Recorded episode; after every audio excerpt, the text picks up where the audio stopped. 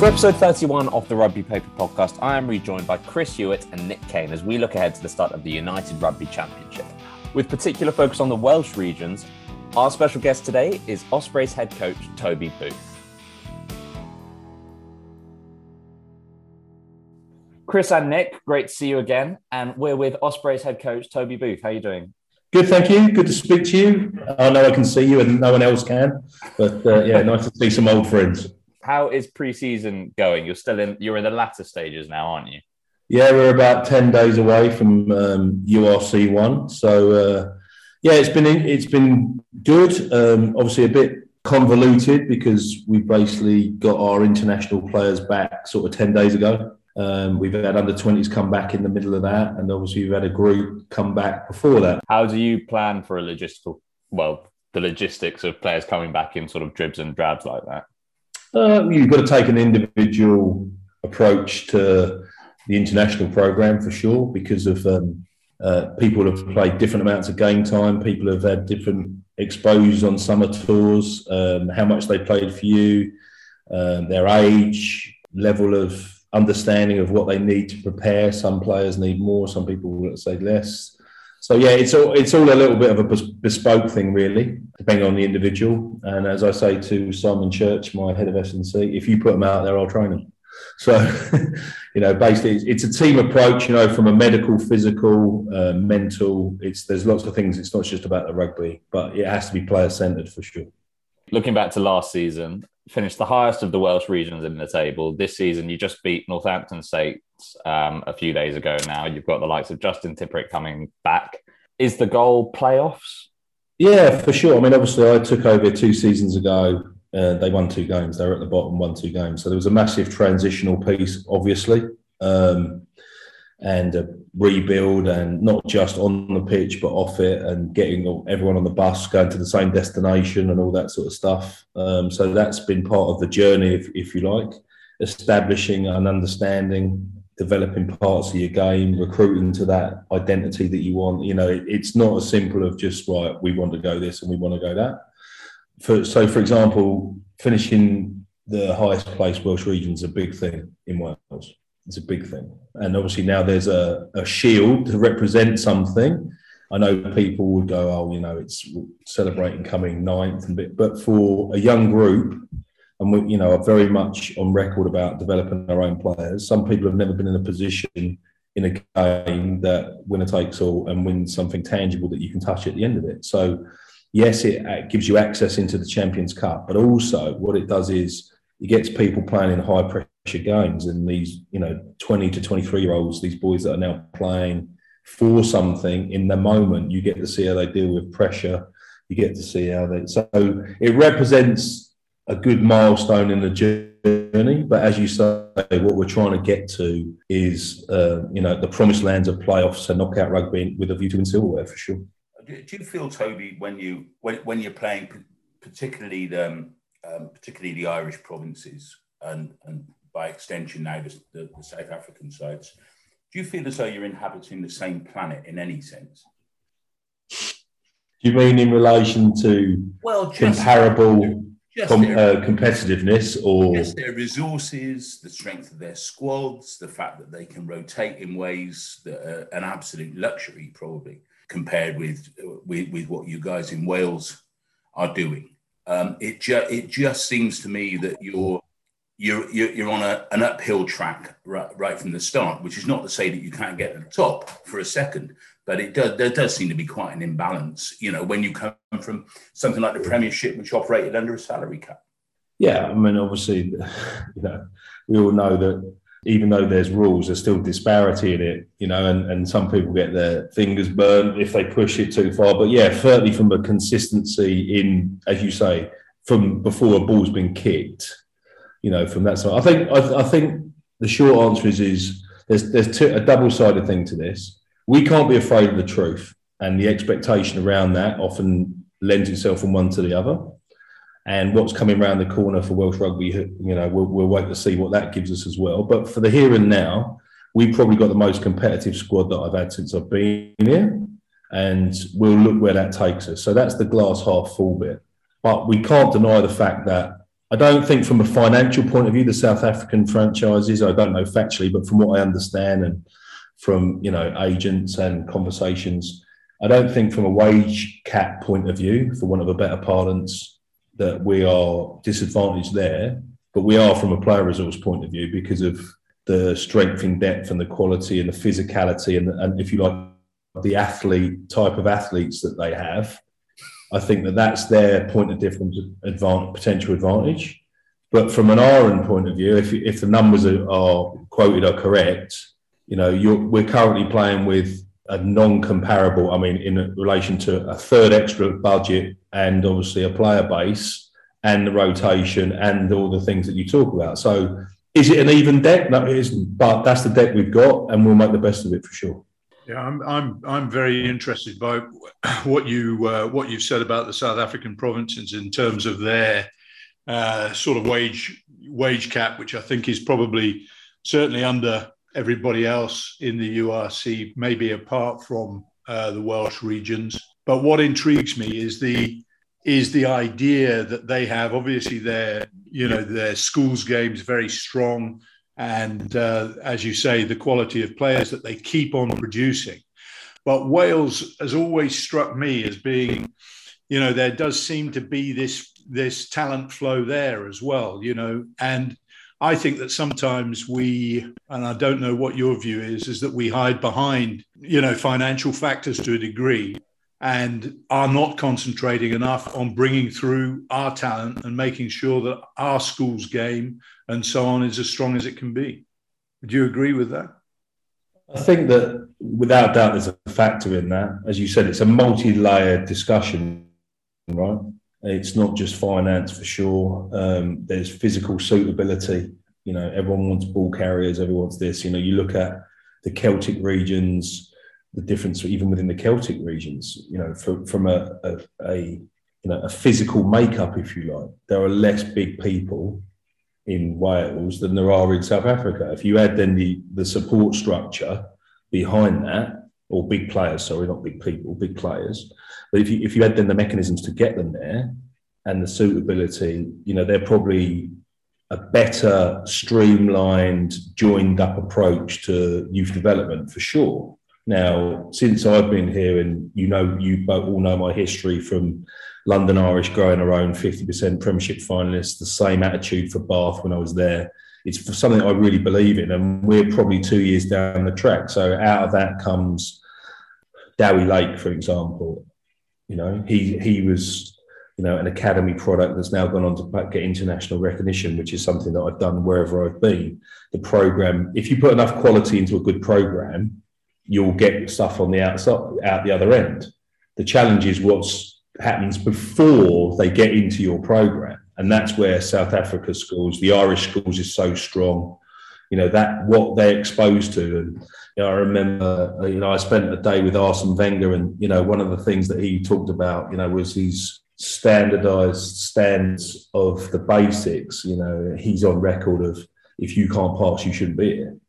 And we still, if we can get more core skill element in there and a joined up approach to what professionalism looks like, preparation, learning how to prepare, you know, preparing to prepare, and whatever that looks like from a technical, tactical point, not so much a tactical, but a technical point of view. I mean, carrying on with the Arsene Wenger conversation, when I spent with it the time with him, you know, he had a very clear definition of what a player looks like at different ages you know, it's interesting to me because my son's in Southampton's football academy since he's eight and he's still in it.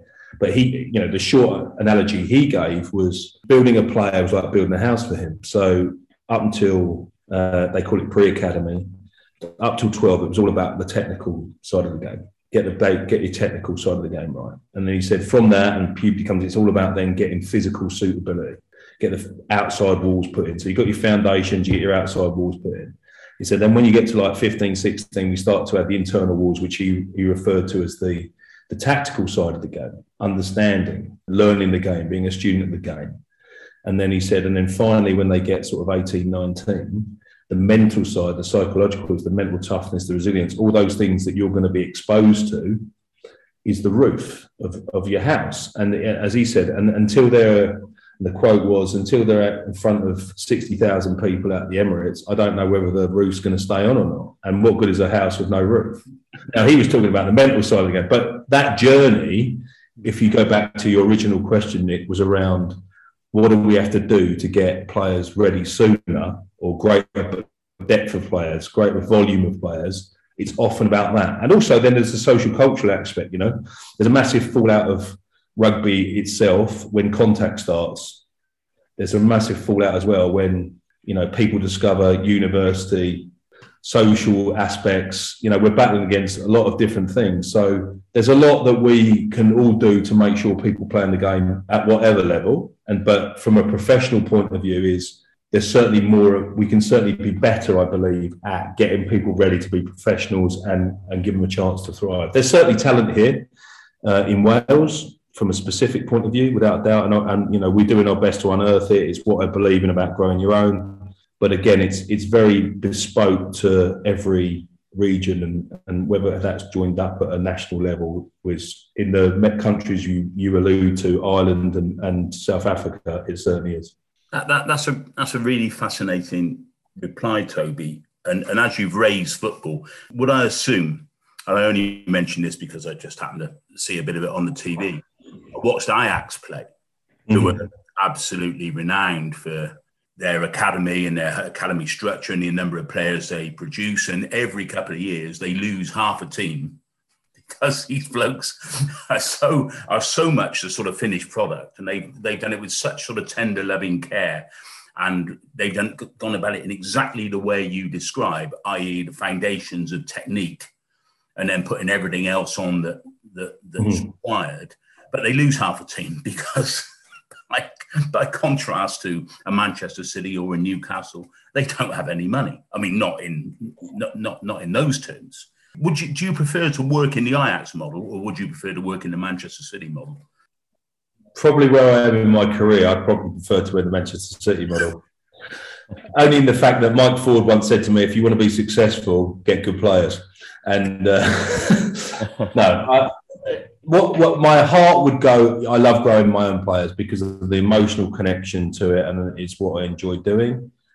To stay employed as a head coach of an organisation, you have to win enough games, and that's the reality, and that's what we choose to do. That's part of the expectation. So, I mean, I'm being facetious because obviously, as a Man City fan, as you know, I, you, know, you, you, gave me an easy choice. If it was Chelsea, it might have been a different answer. But um, no, I think that Just trying to bear your soul. No, I know, I know. There's a sweet spot in it, right? There's a sweet spot in it somewhere. Um, you need enough of one and another. The London Irish was a great example. So I had enough rock stars, you know, that we brought in. So your Mapusuas and, and people like that, and and Taji Tagicakibau you know, and then you had Clarke Dermody and people like that. And then you had your Nick Kennedys, your Dele Allis, your Topsy Ojos, the boys that we brought through. And that was a really good balance because you can't substitute the emotional connection to being at a place for a long time and stuff that you grow up with. And that's what I love about the rugby side, where it differs to the football. There's no, you know, there's much less loyalty in football, as we all know, in emotional connection and and that sort of stuff. And you know, I'm very much people first, player first and EQ, you know, it's funny listening to Graham Potter carrying on with the football yesterday. He was talking about Brighton, you know, and about doing his masters in EQ and something that obviously that I'm very big on. And it, as a result, it's no surprise that his players really enjoy working with him and he get and he gets the maximum out of them. So I think that the, it's really about the who and the why before the what and the when. You know, so from that point of view, it's about what you've got and their, and their openness of, of, of to want to get better and challenge. And by default, then if you perform consistently enough, you'll find yourself in the final shake-up, which is which is what's happened to me with Bath. It happened to me when I did England Saxons. It happened to me, you know, and that was a good challenge because of you know getting a team that you didn't know, so you had to foster relationships and styles of playing all together. So that was a great challenge. I enjoyed that as part of my journey, um, and obviously, you know, getting Bath with you know working with Bath and getting them to finals and bits and pieces. And some would argue that you know it's part of the derailing of Bath in the current format is because you know they probably lost their way in some of those areas that we talk about. So look, I think that I think that the the answer is you've got to believe in what you do. You've got to have the resources to be able to do it. You have to cut your cloth accordingly. But ultimately, it's a players' game, and you've got to create the environment for the players to to, to thrive. You know. One of the back to what, sorry, go on, Nick. I, I was going to say one of the things about being at the Ospreys, I guess, Toby, is that you tell me, but I, I, I feel that it's always had a bit of an identity crisis. You know that that, that those amalgams, you know, Swansea and Neath, and and never the twain shall meet, sort of thing. And then yeah. you've got this Ospreys banner that's sort of meant to meant to bring them all together. Is it is it an issue for you? Have you got to create that sort of identity from you know almost it's not from scratch now because obviously they've been there for some time, but yeah. is it any easier if you like? It's a great question. Um, it's certainly something that I was aware of. I was made of aware, aware of, but there's there's loads of different elements to that. So, for example, the interface between when the there was talks of mergers and all sorts and lots of different stuff going on. So it was less around Neath and Swansea. It was more around Ospreys versus the world and the Scarlets and the WRU and all that sort of stuff. So that's probably changed from the original argument, which was certainly for, and you know, I worked with Duncan Jones, obviously Neath man through and through, and you know, he has he has reference to Swansea and in different ways. Uh, but that's what makes it interesting. We have a lot of, you know, the the the player base now is very mixed. You know, we have, we have a uh, we have certainly uh, different factions, as it were, but no, they're they're very keyed into the Ospreys way and the identity that we're trying to. But I can't speak what was here before, but it was more worrying about the off field than the on field. So I think that if you've got a strong on field, a strong direction, a strong belief towards where we're going, then that starts to take care of itself. And I think that the, then the outwardly facing stuff to the fans and the connections start to become, you know, more united. It's our job to try and unite that. However, you know, there is a tribalism to Welsh rugby for sure, you know, and you'd be naive not to understand that both within a region and within within the region. So well, as I said, Welsh derbies are, are very highly contested uh, and very, very important and, and takes a lot of emotional energy. You know, I compare that to derbies that I know, you know, Bath, Gloucester, Northampton, and uh, and Leicester spring to mind, and we get sort of six of them. so, you know, so it's, it does make it interesting, which is good, which is what we is it's great. It's a great thing to have.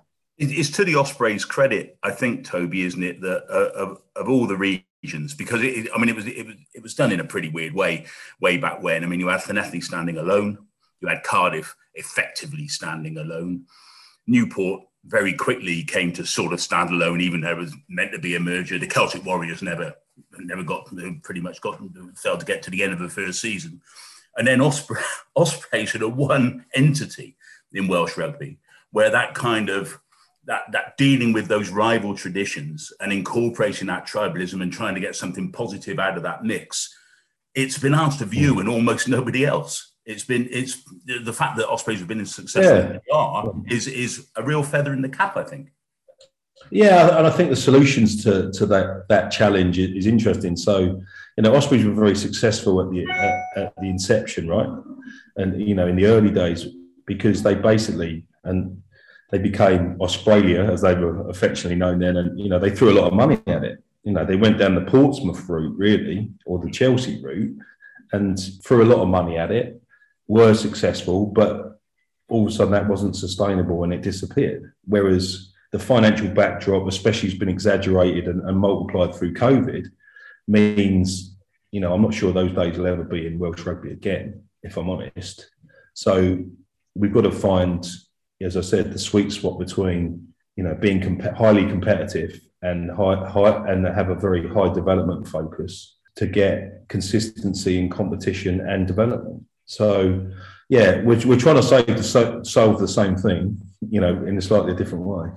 Going back to the tribalism in Welsh rugby that you quite rightly mentioned, obviously you guys were the top um, Welsh region last year. Does that mean that you see yourselves as sort of the flag bearer for said tribalism going into game number one against the Scarlets? No. The reason I can answer that so quickly, the one thing that has been so great about working here is how humble they are. And that would not sit comfortably as an organisation, even if we'd won the whole thing. And the, the nature of the people, well, I can't talk for other regions, I can only talk for the quality of people that we have here. They are very humble and very work ethic focused and work from working class backgrounds. And we want a team that represents that you know, from you know from the mining community, from the copper mines. From, you know, this is trans, not in necessarily in the Ospreys. It's in the region, and we, you know, I'm on record about trying to get a team that represents the people in the region and what what they're used to. Um, so from that point of view, we certainly wouldn't see ourselves in that. In fact, we'd want to be as far under the radar, we'd be under the desk if we could be. But at some point in the moment, in the competition, competitive moments, we have to get our chests out a little bit um, and and be accept the fact that we've got to find a way to win and also believe in what we're doing, more forthright, and and be leaders in, instead of followers. And I think that you know that part of the cultural development of of the young group is young leaders, but understand what you lead and lead in in the moment, and that's as far as we go. The bottom line, the collective will always be this is the Ospreys.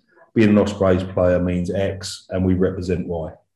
I, I wouldn't want to personalise it too much, Toby, because rugby is a team sport. But when I was watching Ospreys relatively regularly back in the day, I think hand on heart, I could not think of two players who gave more of themselves, sometimes in extreme adversity, to Ospreys and the calls than Dan Biggar and Alun Wyn Jones, who long before Biggar obviously pushed off in Northampton, Alun still with you. Um, long before the last couple of years, they could have gone for big money pretty much anywhere and were, were offered pretty much places anywhere. Can you give us some idea? I mean, I know Dan had gone, I suppose, more or less by the time you turned up, Toby, at, at, at Ospreys, but Alun's still there. Can you give us some idea of how important it is to have senior players who can visibly give as much of themselves, not only on a, a Saturday afternoon or wherever it is you play, but also through the week? Because they seem to me to have been extraordinary contributors to a, quite a difficult team building exercise. Yeah, without doubt. Um, um, we're blessed that we've got a, lot, a number of them. So Justin Tipuric, Dan Lydiate, uh, Rhys Webb, and we've got the same attributes in some of the youngsters too. Rhys Davies, Morgan Morris, Will Griff, Jack Morgan, Dewi Lake, we, to name a few, uh, Gareth Thompson. So you know, we contribute a third of the Welsh squad that went to South Africa, right? And a lot of those people that you talk about were on that. That's no coincidence because they don't just talk the talk, they walk the walk. And by def- definition, then that's very infectious to your cultural group and what behaviours and performance behaviours is expected as an Ospreys player or a member of the Ospreys. And as a result, my job becomes more around replication and coercing that in the right direction to where it gets the most effect. So your leadership group is really, really important. Where that becomes more difficult is when that leadership group puts itself, because there's a fine line in elite sport about being selfish and selfless. Uh, and the great thing for our group is they're very selfless and very giving. You have to pass the test to get in into the in crowd. And one of the things that those boys that we talk about that you've mentioned, they've those boys that have come through as the next Ospreys group, if you like, have been tested rigorously and continuously by the players that you mentioned and the players that I mentioned, the senior players that are in status. And once you pass that, then they'll give you absolutely everything they've got. And that is such a great, refreshing position to be in because you're give you're giving them the the, the greatest uh, the greatest gifts, which is basically your time and their knowledge, and and as a result, they'll get better quicker. So that that dividing line between selflessness and selfishness, um, I think, illustrated by a former colleague of ours, a British Lion, who once wrote in his newspaper, rather pointedly, I felt, they say there's no I in team, but there are two of them in winning. which, yeah. which yeah. if there is a divide there, which um, which would you which side would you fall on? I think performance-wise, um, the, the, the selfish bit is probably more aligned to they will never compromise their own standards in in the performance arena and how they get themselves prepared to do that. That's the selfish bit. The selfless bit is I appreciate that you might be in competition for my place, but I'm going to give it to you anyway. And I now realize that you're prepared to put in the same effort or close to and commit as much as yourself to the Ospreys as I've done. And that is your price of entry. How much does um, does the you talked about a, third of the side that went the Wales side that went to South Africa being from the Ospreys? How much does that international crossover create havoc with what you're trying to do at the Ospreys? It, from a preparation point, makes it difficult. As I said at the start of this call, it's it allows it to be problematic around planning. Um, but we ask players to be uncomfortable, and we as staff have to be uncomfortable as well. So it's not straightforward. So that's a challenge, but almost a good one about how we manage that interface and, and the reintegration for sure, and realistic about it. You know, you don't want to be, and the danger is as head coach, and I've made this mistake before, is all of a sudden, right, internationals come back, I've got reliance on X and Y and Z.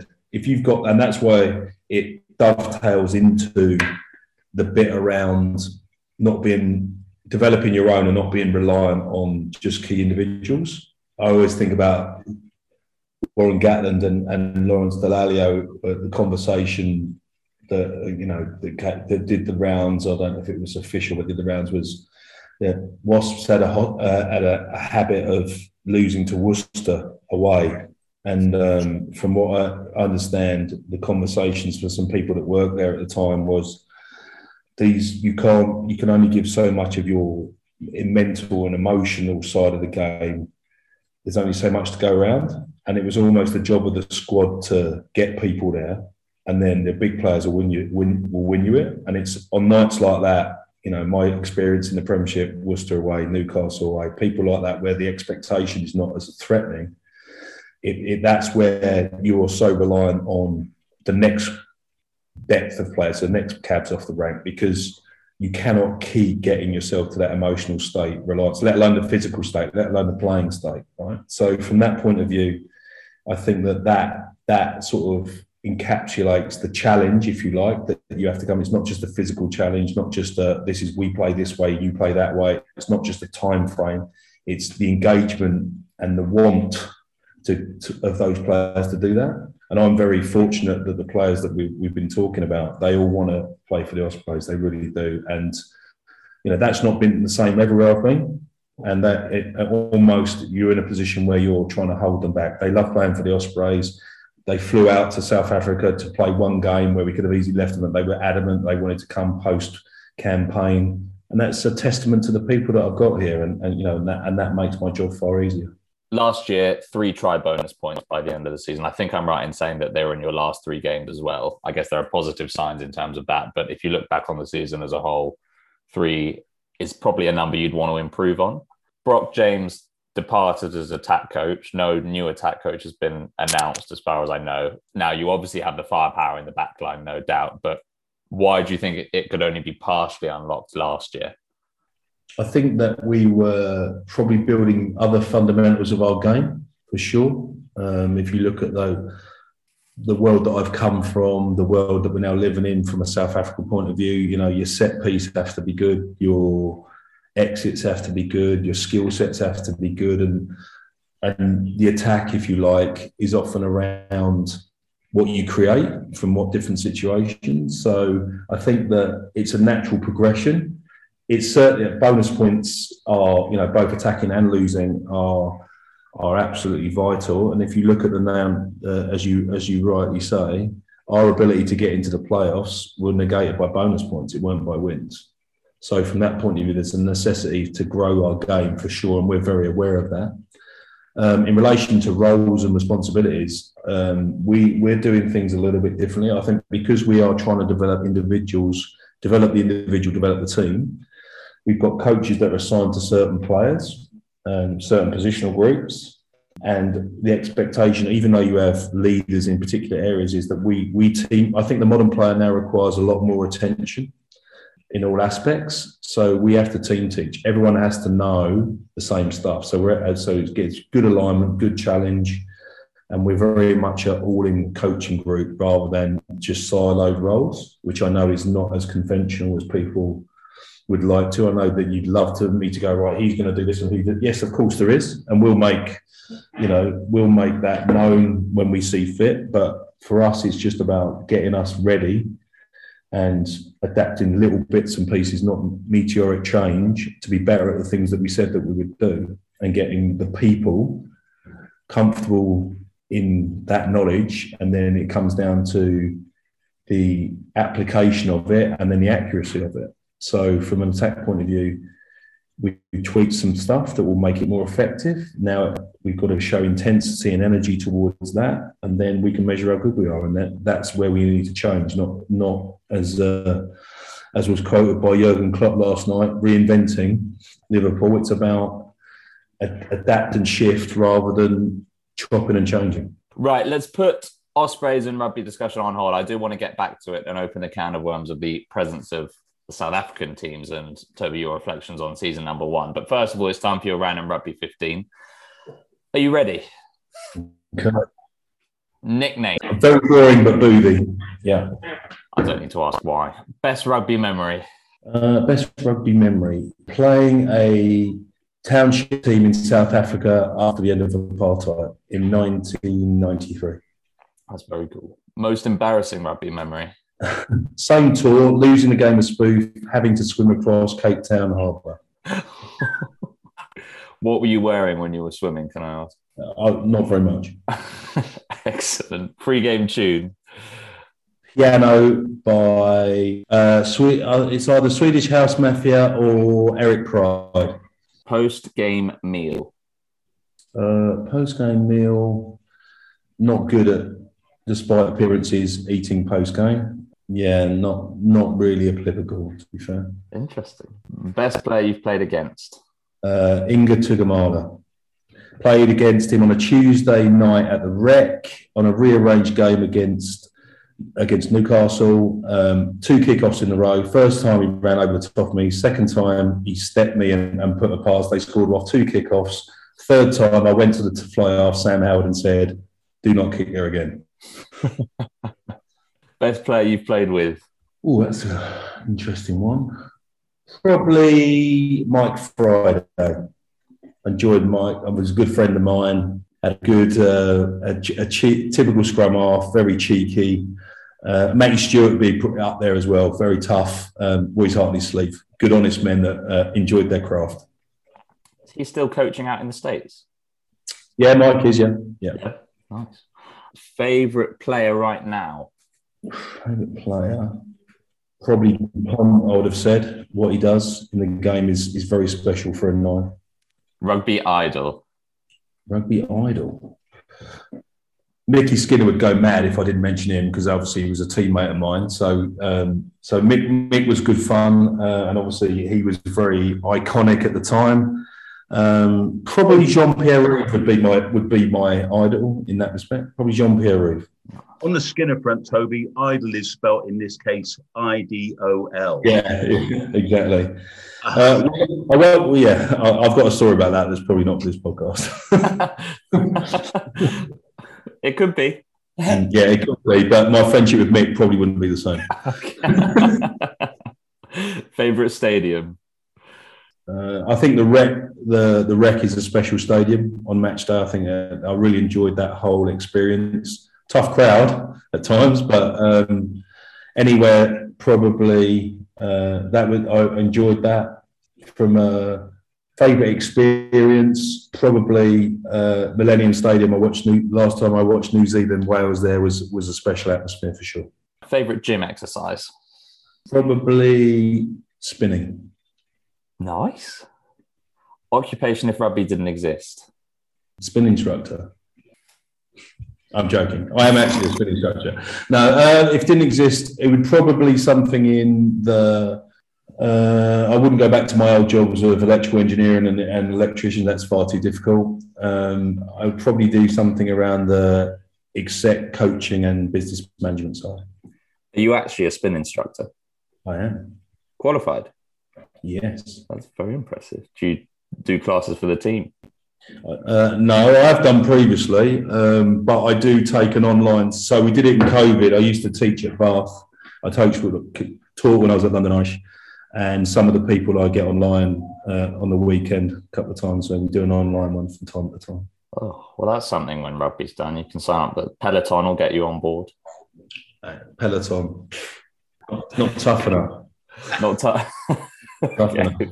That's a call out. Superstitions. Not many, uh, to be fair. I can't think of anything that sort of jumps off the page, um, but I do appreciate people are creatures of habit for sure. Rugby law you would change? I'm off the scrums. okay, yeah, we've had that one quite a bit. And the issue I've raised with it is does that not mean that there's pressure off and the scrums could just take ages from a spectator point of view? It could, but it also would mean the referee would have to referee them properly. Let's hope so, yeah. Best thing about working in rugby? Uh, working with like-minded people for sure, ambitious, competitive people that um, are prepared to be uncomfortable in, in pursuit of achievement. Fantastic. Great. Thank you for doing that, Toby. You're welcome. I want to open the can of worms of the South African provinces in their first season. So, the first season since South African teams have cut ties from the Southern Hemisphere Super Rugby competition.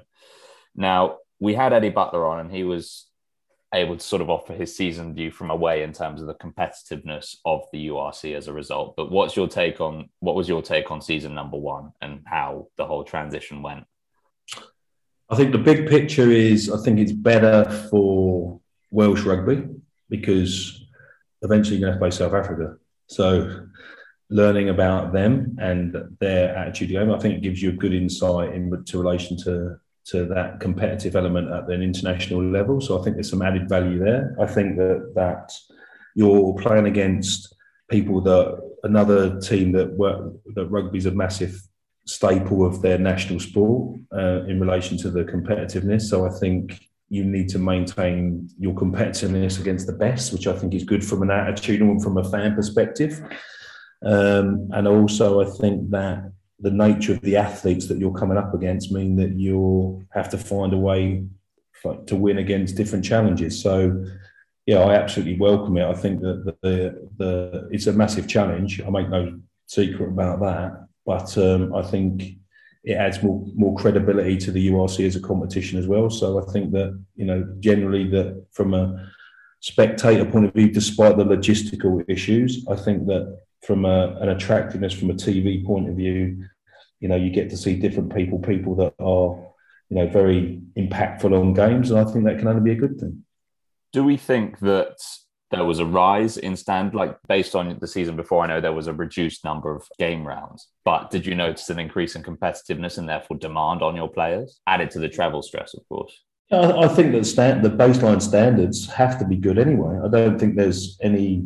I don't. Th- if you if you're not at the races mentally and physically, you're going to get found out in any sport, and especially in rugby because of the collision aspect of it, right?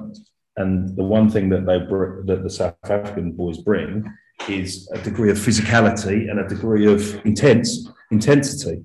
Uh, so as a result, by default, you're conditioning yourself to be more consistent, and that can only be a good thing for both individuals and, and, the team that you're playing against because that's if you want to be competitive and win things it's it's often about the consistency element not about you know a one-off game. So i think there's lots of added value as well as challenging yourself from a style of play and an execution point of view against people that are big fast and going to put you under pressure. So yeah i, I think that the that by default then the standard raises for sure.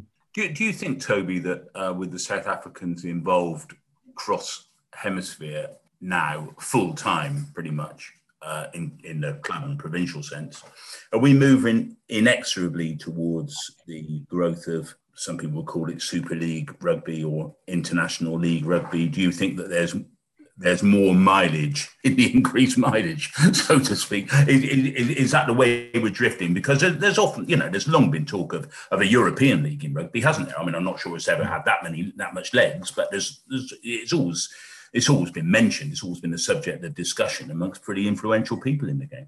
Yeah, yeah. I think well, whether it will ever get to it, I mean, it's a bit like the Super League in football that was wrapped, and obviously the traditionalists and how it has done all this sort of stuff, you know, goes up in arms. I completely agree with that.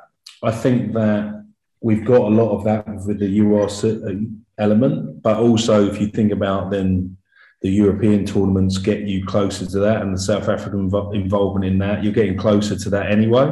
I think the biggest issue is actually not for us. I think it's for the Southern Hemisphere team for New Zealand and Australia not playing against South Africa and having less, if you like, more northern northern hemisphere type teams means they they're going to have to be more adaptable. So they're not getting the exposure that they were used to. So I think actually, for our point of view, it, it lends itself all the way up the chain, but the repercussion on the southern hemisphere side might be a little bit more reaching as well. What, what, what, what do you think it, it says, Toby, about, about South African rugby that, and we all know New Zealand policy on picking people playing abroad, um, Australia are, are forever in a mess on this subject. I mean, that, that system changes every week. We're back to a stage where the best Argentine players are pretty, are pretty much all abroad, having kept them all at home for a period of time unproductively as it turned out.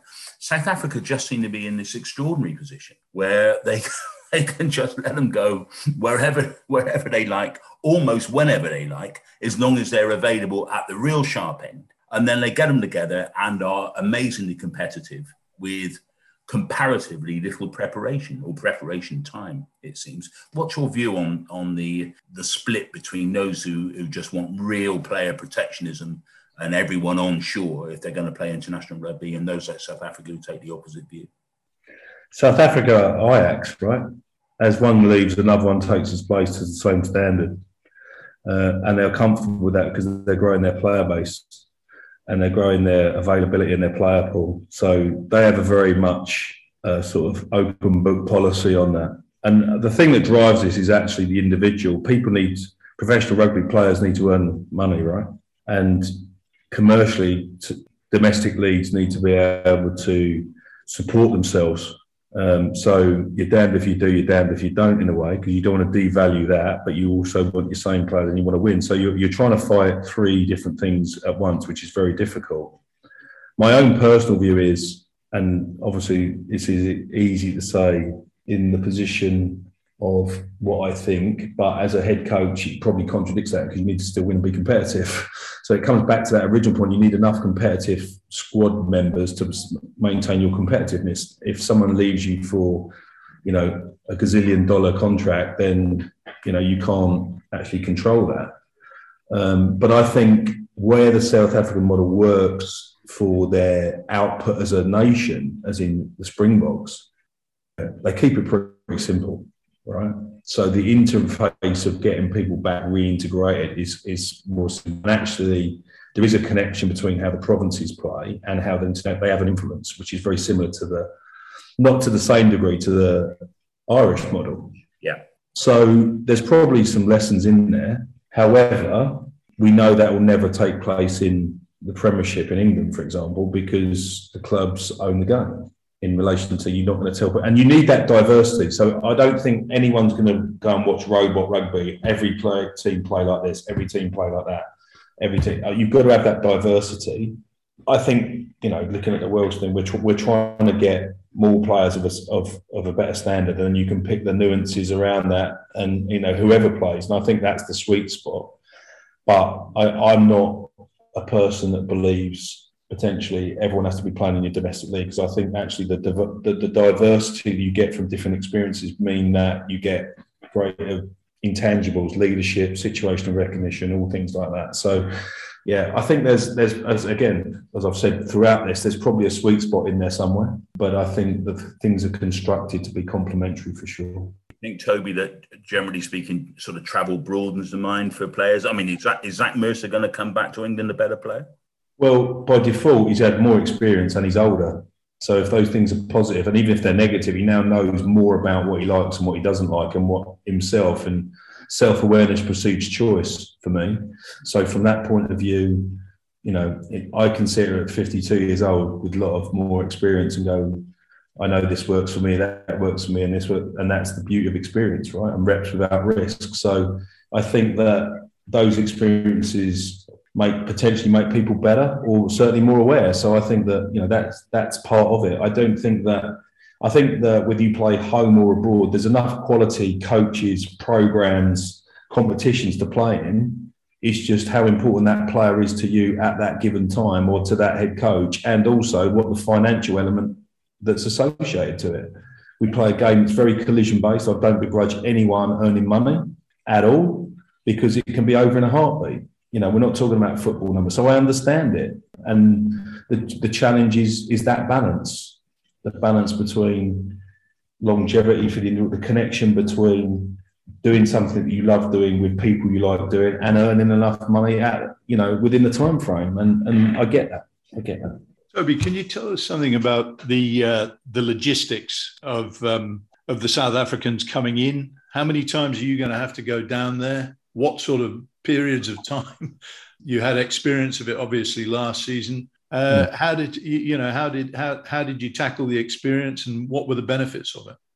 And what were the think, what was the downside, if any? Well, I think there's you know, as, as I've said, I try and see the positives in most. What the URC have done very cleverly, I think, is they've they've understood that the format, even though it looks a little bit more convoluted, can benefit the logistical element to it. So we only go down there once okay, for a two week window. Now, that might affect us like it does this year. That comes at the end of a South uh, of an international block. So the likelihood is we won't be able to take our international players to South Africa, which when they're but they're just finishing their bits as well. So who knows? So I think that that's good, and, and it's the reciprocal coming the other way. Um, so you, are in a situation where you come up here, you come up here, they come down, or you go down there for a two-week window. So that makes it more palatable for sure. And the opportunity that gives you is to be away in a, effectively like a mini camp scenario where you can spend some good time, some good team building stuff, as well as preparing for teams. So I think that there is some added value in it. It's not ideal, of course, it's not ideal, but I think that there's some added value in in the, how it's been we need to get. We went down there and realised that the game is different playing in South Africa than it is playing up here for sure. And they did the same when they came up here early on. So I think that it'll be interesting how that pans out over the next couple of seasons. Where how many, what is rep, you know, what is successful performance? What does it look like home and away? Because I think that is the biggest thing. The biggest challenge is it is completely different. The surface is different. The conditions are different. The athletes are different and that's a great challenge for for everyone concerned. Do you think that they'll um, they'll clean up in the way in which they did last season? You know, two fin- two finalists on the first outing. Finalists, three in the three in the playoffs, and the, the fourth one wasn't too far away. That tells you about the, the challenges for us all. So they're not going to get weaker. Let's put it that way. And it's our challenge to get to match the standard. You know? Yeah. Does the ball fly further in Pretoria than it does in the Mumbles, Toby? Yeah, especially when the wind's coming off the sea. The ball goes behind you most of the time. so yeah, I mean, there's another example. You know, for a new experience for for for a lot of players playing at altitude, right? So, you know, playing against the Lions away was honestly it was like retreat from Moscow. It was unbelievable after 30 minutes. But you find a way, resilience, you come back into the contest, and you know that you find more out about your players. So, as I said, I try and find the added value even in defeat.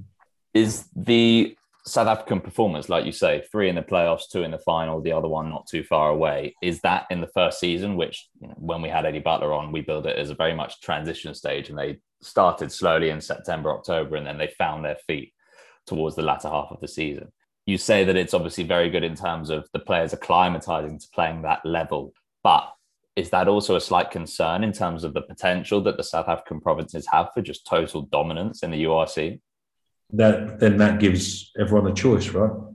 You've got a choice of trying to meet that challenge and whatever that challenge looks like from resources, player base, squad sizes, how you play, the sort of game you play, whether it's transferable, that's the challenge, and that's what happens in all sports. Like having two two players of similar standard but different attributes in a position. you've got to you've got to take some of what they do and adapt it into your game to make yourself better and, and, and vice versa. And that's what we all have to do not just us the scottish the irish the everything. And you know it's a common theme for both sides of it. But the game will be better. The coaching needs then to be better and more more aligned the athletes need to be more rounded the athletes need to have better you know will require different skills and that's how the game standard moves forward and, and we get a better game at the end of it but say those adjustments are not necessarily not possible, but but a very difficult hill to climb. You take the Man City example for the moment. They seem to be, and I'm not a Man City fan, so I hate saying this, but with the addition of Haaland, they seem to be, you know, the complete team by this point. Should they go and just romp to a Premier League, another Premier League title with almost zero challenge from the spectator's perspective, spectator would feel a little bit begrudged by the end of the season. Could this not go down a similar avenue? If you ask the Stormers crowd, they'd probably say no, right? Yeah, but the primary bulk of spectators for the URC is not just the Stormers crowd. No, but our job is to. I believe we're in the entertainment business, right? I Agreed, think yeah. how we play and our and you know this is this can start from the laws of the game to how they're applied to how you coach to your players' attitude. It's such a, a wide thing, but ultimately we need people who want to watch it, people that want to contribute to it, because that's effectively where the financial element comes in. We can, we're not a single entity anymore. It's a multidisciplinary or a, you know, sort of all connected um, virtuous circle, if you like. So we need to be mindful of that. But for us as a coach, what we can do is condition and challenge ourselves about what's in front of us and see where that gets us. Yes, there's not enough money to go around to then, right, I need to go and buy a Man City. That, that, that doesn't exist. That does not exist, even in France, where it's where it's traditionally was sort of operated at. Yet, if you've got 30 million or 20 million dollar uh, million euro squad, the chances are you're going to do pretty well against a five million euro one. However, why we love sport is for the unpredictability. Part of the entertainment is the unpredictability. Everyone loves an underdog story. Everyone loves all of those bits and pieces, and that it's the emotion that drives us. And I think that it's someone above my pay grade to, to sort out the ultimate entertainment and whether people think that oh it's it's you know, these two teams are going to get through like a like a premiership football model then the others then have a choice. And the people that own those entities have a choice. They either understand the expectation uh, and want to go there and sustainably go there because no one wants people to to disappear for sure but it's still a choice.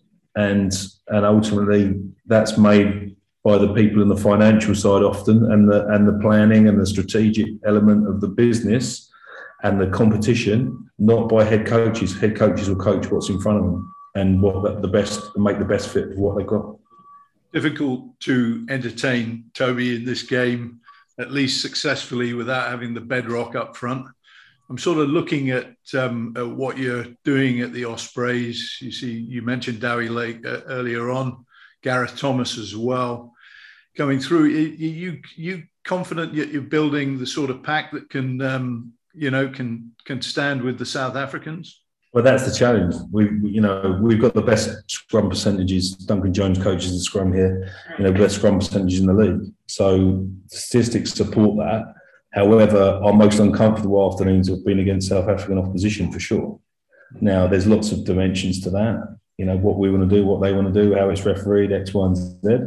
And adaptability and adapting to the situation is part of being a, a good rugby player, right? So I think that I think that that's a constant challenge, and you know the lawmakers and it normally goes coaches adjust to the law, the referees then adjust, and then the lawmakers tweak something, or emphasis tweak, not the lawmakers, but the things get tweaked, and that's that vicious circle, and that's where coaches try and stay in front of. So, yeah, I mean, the, the skullduggery part of it is all part of it, and I mean, the one thing we do want the, the those elements to be is, is safer, and there's a lot of stuff that's going on to make player safety part of that, which is which is great. I've already talked about. I think it, it, takes too long to to get the ball back in play. You go back to the entertainment ball in play to be up as high as we can get it. But just explain to me one thing about the about uh, going going back to the scrum. You know, and this convoluted ex, uh, um, engage process. And then you go back, you know, anybody who looks at, you know, I mean, all our yesterday stuff, but looks at the 74 Lions or something like that, and you see them, there's as passive as any scrummaging gets. There's a fold in, there's no refereeing involvement in it at all. And the scrum is done within, you know, 30 seconds or less sometimes. Mm what what is i mean i understand that all these protocols engagement protocols are all about making it safer. But then you see the bloody thing go to ground you know three or four times on the trot. And you're thinking well really? What what what what is the problem with going back to the way that the scrum used to be set? As long as it's it's passive as passive as it can be and the real power doesn't come on until the put in what I, I don't I don't see the issue. Can you can you sort of illuminate? Nick, Nick, this might be one of those times where we don't see the same things the same way. Um, I couldn't I couldn't disagree with you any any further okay. in relation to for every and and what I mean by that is for every good scrum in then and now you can find five bad ones you know, people charging in, people doing whatever, you know, and the interesting from the medical protocol about where these people are now and what the, and what they look like post rugby. So I think that there's a multi, I think that sort of comparison is is is difficult. One of the one of the things I think as well is professional athletes now are ridiculously fit, along with the fact that we can substitute a whole front row and one of the second rows on normal to maintain a physical capability. So it used to be around just a natural fizzling out of energy, and those things aren't there. Professional athletes completely different. You know, we've got 125, 130 kilo guys that can run, you know, very fast, very quickly, can hit things repeatedly for 50, 60 minutes, no doubt about it. But and why not 80?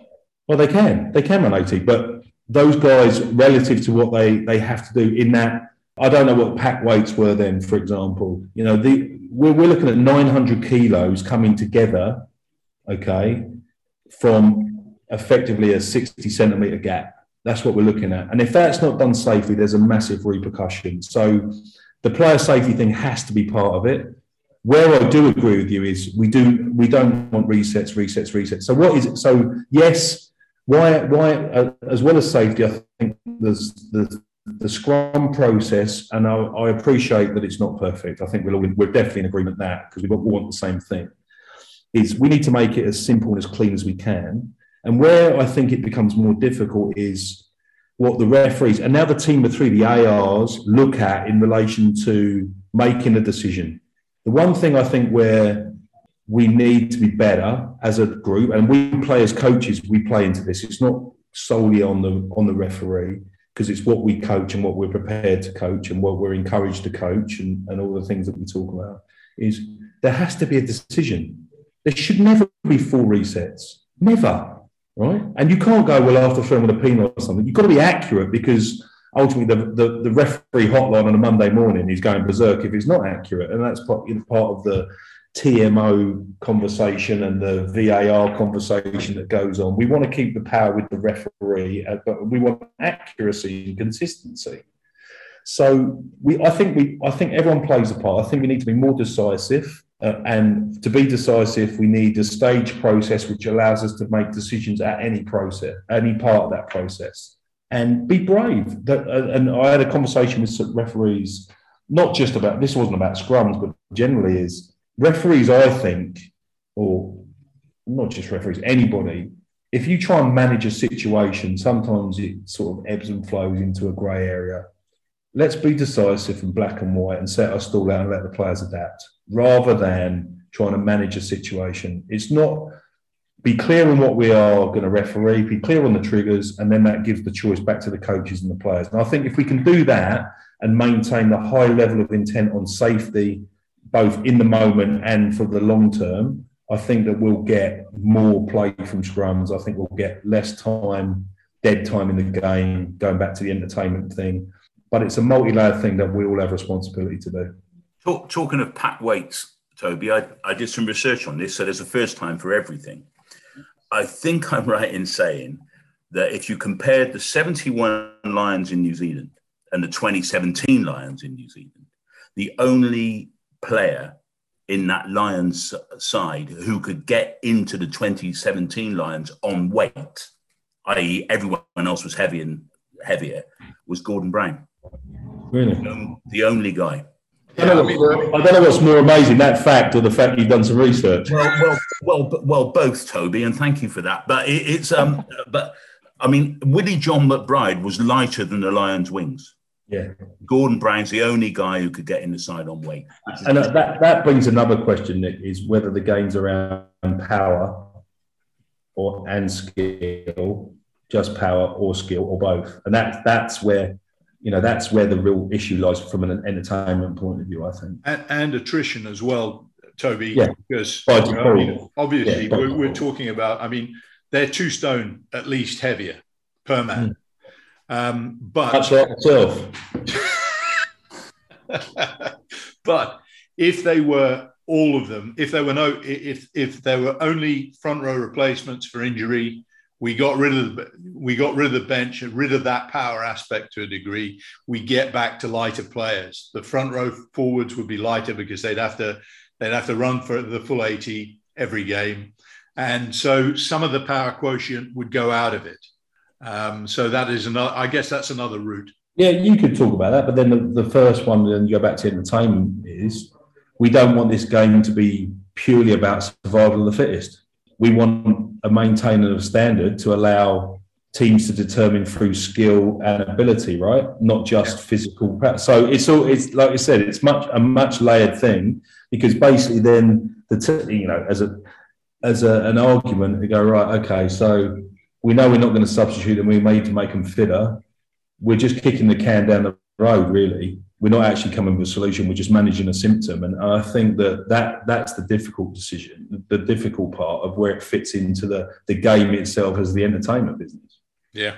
we don't want, we don't want rugby league scrums right No. Be, So- well, I mean, the greatest thing of all is to see, you know, back row moves again, you know, the ball being played off the scrum quickly, best attacking ball that you can get in some way. exactly and you can make different laws or interpretations to make playing away from scrums more exciting.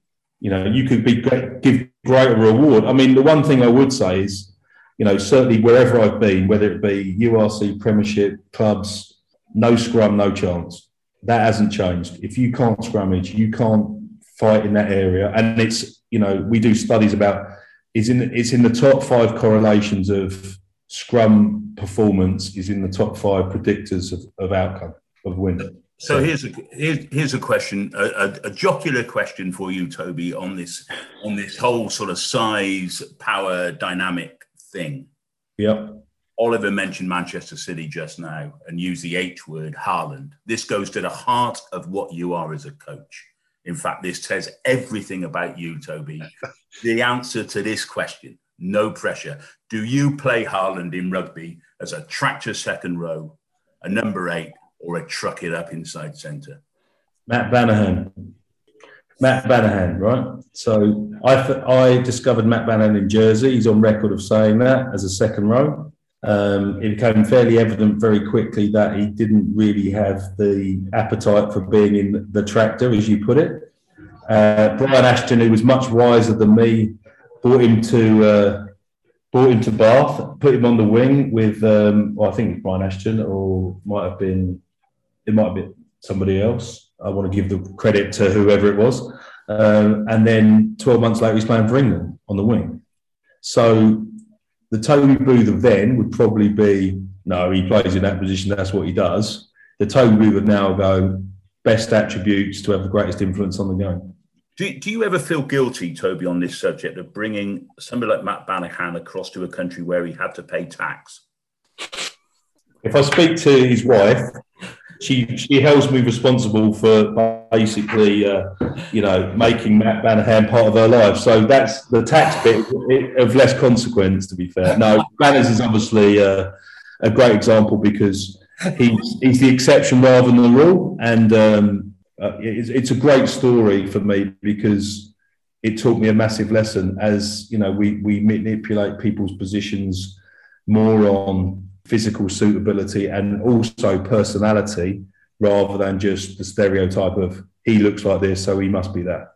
I think we should wrap up there, to be honest, on the Banahan Haaland comparison. I think that's a great note to wrap, to wrap up on. So, Toby, I want to wish you. It's, it's, not a comparison I expected to hear, frankly. No, me neither. Well, it can... me neither. Right, we're in the entertainment business. So, Toby, I want to wish you well with the Ospreys this season. Um, it sounds like you're in a very, very good place, and let's hope for a great season for the United Rugby Championship. Thank you very much. Gentlemen, Nick, Chris, it's lovely to see you again. It's been a while. It's lovely to see you. Brilliant. Thanks so much, guys. Take care, mate. Remember that the rugby paper is available in stores on Sundays, or you can get it delivered to you through our digital subscription. Welcoming on none other than Bath and Scotland centre Cameron Redpath.